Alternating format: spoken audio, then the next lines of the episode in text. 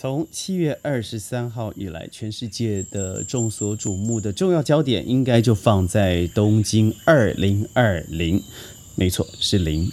嗯，但是不能否认的是，据此同时，全世界的五大洲都有相继非常严重的天然灾害传出，更不要说疫情还正肆虐的努力发展之中。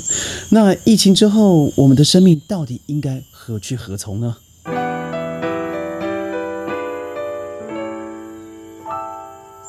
欢迎各位加入今天的宣讲会，我是轩。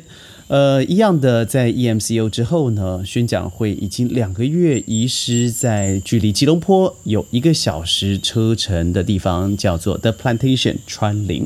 而轩特别保留了现在四周的虫鸣鸟叫的自然声音，在这里和您一起分享，在自然界啊绿意盎然的美好。呃，我非常庆幸自己可以在这个环境，但是或许各位可能听得出，在远方呢，有大型机具正在开采砂石的声音。这件事情一直是我很遗憾的。在大概六年前的时候，我甚至找了一些呃政治重要的议员、呃媒体做了真相的报道。为什么呢？当我知道马来西亚的。嗯，莽原雨林是全世界消失最大片的绿地的时候，我真的开始担心世界环境上的变化了。而在世界之肺亚马逊每年迅速的大幅度的筛减消失，而马来西亚身为全世界第二大传，就是呃古老的雨林森林，而被这样子。没有经过完整的开发探讨，而相对的对商业发展的破坏之下，我个人是非常心痛的。嗯，我们能保留绿地多久我不知道，但是从最近看到的，不论是郑州大水、美国的火灾、德国莱茵河，嗯，不能说是千年了哈，百年的洪灾泛滥，你可以看得出世界一切都在被推着往前走，而且是负面的方向。在 Clubhouse，在多次的 Zoom 会议上面，很多人都会在会议之后问问我：“哎，轩呐，现在疫情如此了，我孩子是不是应该回学校上课？呃，未来我们公司的经济发展该怎么做？”坦白说，我持的悲观的态度。为什么？有三个原因，三个原因也是我今天在宣讲会里头要跟您细细分享的。虽然我可以说出十几种原因，但十几种说出来，我想每个人觉得哇，我简直把这个世界妖魔化了哦，我太过悲观了。那我就从从这十几种原因里头，我具体的举出三点跟您分享。呃，这当然宣讲会里头是我非常个人的一些建议，但是我相信从我。理性和科学的一些数据里头，你或许可以成为一个您未来不论是在投资、生活、教育，甚至移动、旅行上面做一些基本的参考。呃，三点，我从第三点开始说。第三点绝对是世界上的少子化问题。少子化问题为什么会严重？嗯，各位想想啊，嗯，日本一个恐怖的数据，再过十一年到十五年左右。一个年轻人，也就是说，他开始积聚了这个工作能力。他上面所写的是二十二岁到二十八岁，在啊日本劳动省所发布的消息。但我相信这个年纪应该往下推，大概在十八岁到二十八岁左右。一个年轻人将负担三到四个老年人的开销和经济经济的发展动力。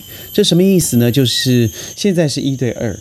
但再过了十五年左右，你将会发现，你一个人推动的力气会被三个人同时消耗掉。当然，第一个，这和嗯长人口长寿到七十九岁是有直接的关系。以外，更重要的是，孩子不见了，新生儿大量的短时间骤减。这个原因，我相信各位 Google 一定看得到为什么。但是，我觉得更重要的原因是近年来的发展太恐怖了。这个世界。第一个是，嗯，我待会要提的第二个因素。第二个是我相信薪资上面的结构变化也是很重要的一个原因。我不能再用以前一个旧时代的思想去赚钱，我不能够再回到一个传统的公司，靠着我二十年的岁岁月月年年来换取我薪资的增长。在未来的 AI 世界，很多的工作会被取消，会被取代。甚至我身旁有一个很著名哦，在马来西亚很有名气的啊，我们都东东又在叫了，东东是我自己啊的一只野放的鹅，他每次听到我说话的时候都会非常的兴奋啊，所以各位也要包含一下。嗯，这很有名的医生哦，我在这叫他 K 好了。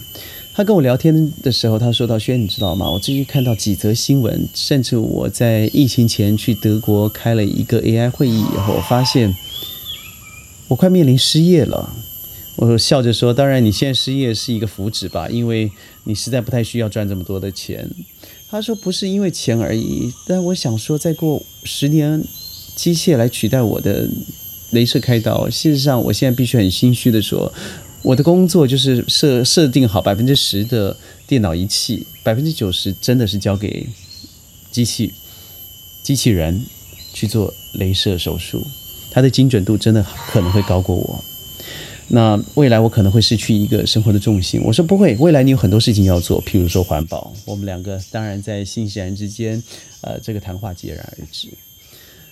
呃，虽然是个玩笑，但不可否认的是啊，在少子化之后呢，第一个学校的收入会骤减，教育，嗯，它会两极化。穷者越穷，富者越富，所以，呃，可以接受精英教育的人是少之又少，而他就是因为少，反而可以取代更多的贫穷人数的技术，这是非常恐怖的。第二个事情是劳动力大量的减少啊，看看台湾成为世界不是敬陪末座的第一名，而是负数，也就是我们的 KO 率在同一天大于死亡率，那。我们看到现在社会上面所弥漫着一种风气，譬如说我在说日本好了，有个叫做“嗯不作而为”，也就是我在家里当宅男，在宅男。而中国现在最流行的一一个词叫做“躺平”，我什么都不要做，我自然而然会得到一些社会救济了，因为我再怎么做也打拼不过那一些已经占了社会百分之一的精英。少子化所带来的危机远远比我所说的还严重。不妨各位好好研究一下。第二，我认为是贫富差距。贫富差距啊，这和现在的天然灾害有没有关系呢？当然有关系。和少子化有没有关系呢？当然有关系。我们来看看哦，在过去，嗯，我们以台湾为例好了，刚才以日本为例嘛，我们来说说台湾。各位如果发现每逢灾难的时候，台湾所得的差距就会一次次的拉大。我们就以百分之二十和百分前面的百分之二十，还有后面百分之二十来说好了。我们最近呃十年里头，我们经历过的有网络泡沫，有 SARS 的风暴，二金融海啸。我应该说二十年之间，二零零零年的二零二零年之间好了。在网络泡沫的当下，各位知道吗？前百分之二十的收入啊，是往上跳跃的，呃，跳跃多少百分比呢？到了百分之六点四左右。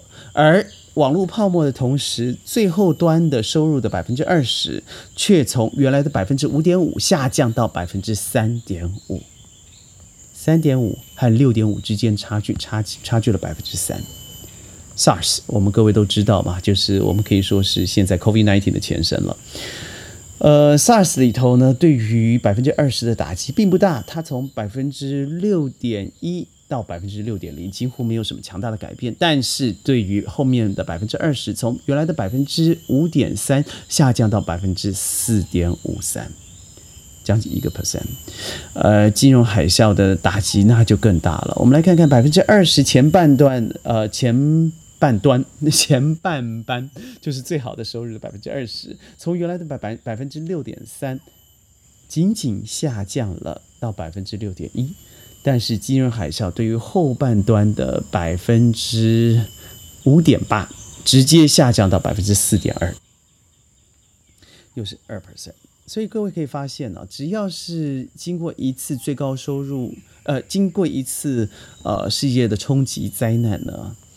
呃，最高收入的前二十 percent 和后半端，呃后后面数来的百分之二十，它将会有倍数之间的差异，也就是每一次都会拉开愈演愈大。而你不要忘记了啊，从二零二零、二零零八，然后乃至于到最近的发生的疫情，每一次的差异是越拉越大，因为前面比后面还严重，它就会造成彼此的基数越来越不同。我们再来看看一下，呃，富人收入无论如何呢，它都是正成长的，而穷人却是负成长。嗯，不论从我刚才说的三个疫情以外，你会发现二十年来中低阶层的薪水与财产都是缩水的。这有什么严重的？这衍生出来一个当然是仇富的心态啊！美国百分之一掌握了其他百分之九十的财产分配，而中国大陆的这个基尼系数啊，我们都知道以零点六为危险，而现在中国大陆的基尼系数已经达到了零点五六，这是贫富差距的一个系数比较。两亿人口呢，和最富有的百分之十的比较，是三百五十九倍的差距。这是几乎是两成人口和八八成人口之间的差异了。那之间差距了三百五十九倍，更不要说美国现在。贫富差距已经甚嚣尘上了，美美的抗议、美美的风波，都是因为财富分配不均而造成最后的结果。更不要说我在上一集提到了，美国百分呃不是前二十五名最富有的人，他居然缴税不到美金五百块，你没听错，五百块，没听错，没听错。我认为新冠新冠初期啊，就是 COVID-19，现在只是初期的阶段。而现在的差距已经将近一半了，也就是富有的人在工业和服务业上头，往往都是占据了这个穷困人口只有百分之一、百分之五，他已经掌有其他人所有人年可分就分配的财富总额，那是一个多恐怖的一个数据呢？所以贫富差距所拉拉大的不。不只是一个最基础的生活上面的分配，物质上物资上面的分享，我觉得最恐怖的将会是出现在教育，能够得到更多资源的人，他就可以拿到更多的未来的 power 权势，而在新冠疫情打击之后的人，他只是穷者愈穷，只要求活下去就可以了。这样的差距啊，我相信在现在已经开始发生撕裂，更不要说五年、十年后。而最后，我认为最严重，哎呀，我身后有一个应该有将近一点二公斤吧，一点五公斤的榴莲掉下来，各位不知道有没有听到？嗯，人家都说榴莲是晚上掉，因为榴莲有眼睛啊。事实上，这只是一个可爱的传说而已，它是随时都在掉落的，尤其是在每年的这个时候，是我们川林的榴莲盛产期。好，最后，当当我要说，我认为最严重的，而且几乎是逃避不了的，也就是 climate crisis。我们以前都说气候变迁，但现在已经不是气候变迁了，现在是危机了啊，就是气候危机。嗯，各位可以看看看到世界上的每一个不一样国家的领导人都已经站出来说，现在的这个嗯 climate changes。好，emergency 或是呃 crisis 都直接影响到我们。看看最近的郑州，呃，千年一遇的火灾，呃，水灾，它把一百个西湖大小的容量的水，在一夕之间倒入了郑州。郑州是我们非常重要的古老城市里面，不要说有太多太多重要的呃文化遗迹，而。立刻发生的京广铁路，啊，京广隧道，不好意思，京广隧道里头突如其来的大水哦，把所有人灌进，就像是一个水盆里头，前后塞住了，你出出不来，因为什么？因为水压不可以让你从车子里头钻出来。看看现在德国莱茵河的大水，虽然说一百多人他可能消失了，但千亿元的损失。中国郑州、京广、美国在大火的同时，而同时又有大水在纽约的肆虐。昨天我知道一个消息，是很心碎的，就是在北极测得了温度居然可以高达三十三点六，另外一个数字是三十四度。不论是三十三点六或三四度，那是一个多么恐怖的画面！更有一个科学家在他的 Instagram 里头说，他一直追踪的一个鲸鱼啊，呃，他每年已经，他现在已经不允许每年，呃。移游的航道了，他居然靠近了冰川，而这么高等聪明的生物，intelligent 的一个动物，它居然会撞到冰川。他认为它是有意的，因为冰川比较凉爽，会造成冰川的破裂的时候，会有一些碎冰，让他感觉到一丝的寒意，那是他非常需要的。